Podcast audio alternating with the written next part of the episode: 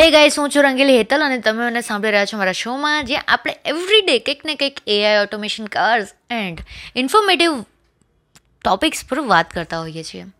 Guys આજે જે હું ઇન્ફોર્મેશન પાસ કરું છું, એ ઓલરેડી ઘણા બધાને ખબર હશે from throughout internet or WhatsApp or any other platform but still હું આ કહેવા માગું છું કે જે કોઈ મારા લિસનર્સ છે, એ લોકોએ જો કદાચ મિસ આઉટ કરી દીધું હોય કોરોના વાયરસને લઈને ભારત સરકારે એક ડિસિઝન લીધો જે સૌથી બેસ્ટ ડિસિઝન લીધો છે આઈ થિંક એમણે યુરોપ કન્ટ્રીને અત્યારે બેન કરી દીધું છે. ચાઇનાને ઓલરેડી બેન કરી દીધું છે because of corona virus but યુરોપને પણ એ લોકોએ બેન કરી દીધું છે.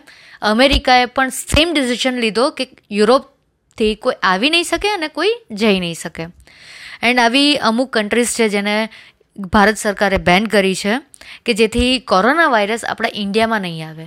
આપણે બધાએ પેપરમાં વાંચ્યું કે ઇટલીના અમુક ટુરિસ્ટ પીપલ આવેલા જેને લીધે રાજસ્થાનમાં પણ સેમ સિચ્યુએશન આવી, કોરોના વાયરસનો એક કેસ આવી ગયો. ને કેરળામાં પણ કોરોના વાયરસના કેસીસ જોવા મળ્યા અને દિલ્હીમાં પણ. તો આ કોરોના વાયરસ ઇન્ડિયામાં વધારે ના ફેલે એના માટે ભારત સરકારે આ જે પણ ડિસિઝન લીધો છે, સૌથી બેસ્ટ લીધો છે. ભલે અત્યારે આપણને ટુરિઝમમાં થોડો ફટકો પડે. બટ ગાઈઝ તમે ડોમેસ્ટિક ટ્રાવેલિંગ વધારે કરજો, જેથી ભારતમાં જ આપણને થોડું વધારે એક્સપ્લોર કરવા મળે. લોકો ઇન્ડિયાથી ભારત સોરી બહારથી ભારતમાં આવે છે ઇન્ડિયાની બ્યુટીને જોવા માટે, ભારતની બ્યુટીને જોવા માટે. ને આપણે બહાર જઈએ છીએ બહારની બ્યુટી જોવા માટે.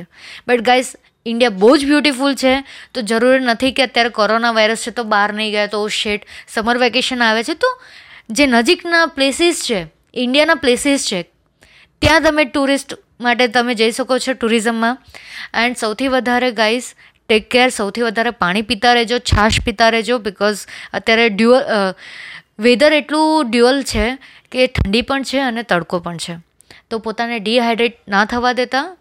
એન્ડ સેકન્ડ સૌથી મોસ્ટ ઇમ્પોર્ટન્ટ જે પણ છે તમારી હેલ્થને સૌથી વધારે ફોકસ કરજો એન્ડ સૌથી વધારે તમારું ધ્યાન રાખજો.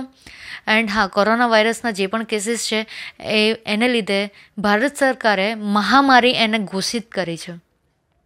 આવી મહામારી પણ આની પહેલાં નાઇન્ટીઝમાં આવી છે અને આજે આ ટ્વેન્ટીઝમાં સૌથી પહેલી મહામારી આને કહેવામાં આવે છે કે જે લોકોને આટલા બધા કેસીસમાં જકડી લીધા છે so guys please take care and પોતાને ડિહાઇડ્રેટ ના થવા દેતા એક્સરસાઇઝ કરતા રહેજો, સારું ફૂડ ખાજો be healthy stay healthy and live healthy thank you guys.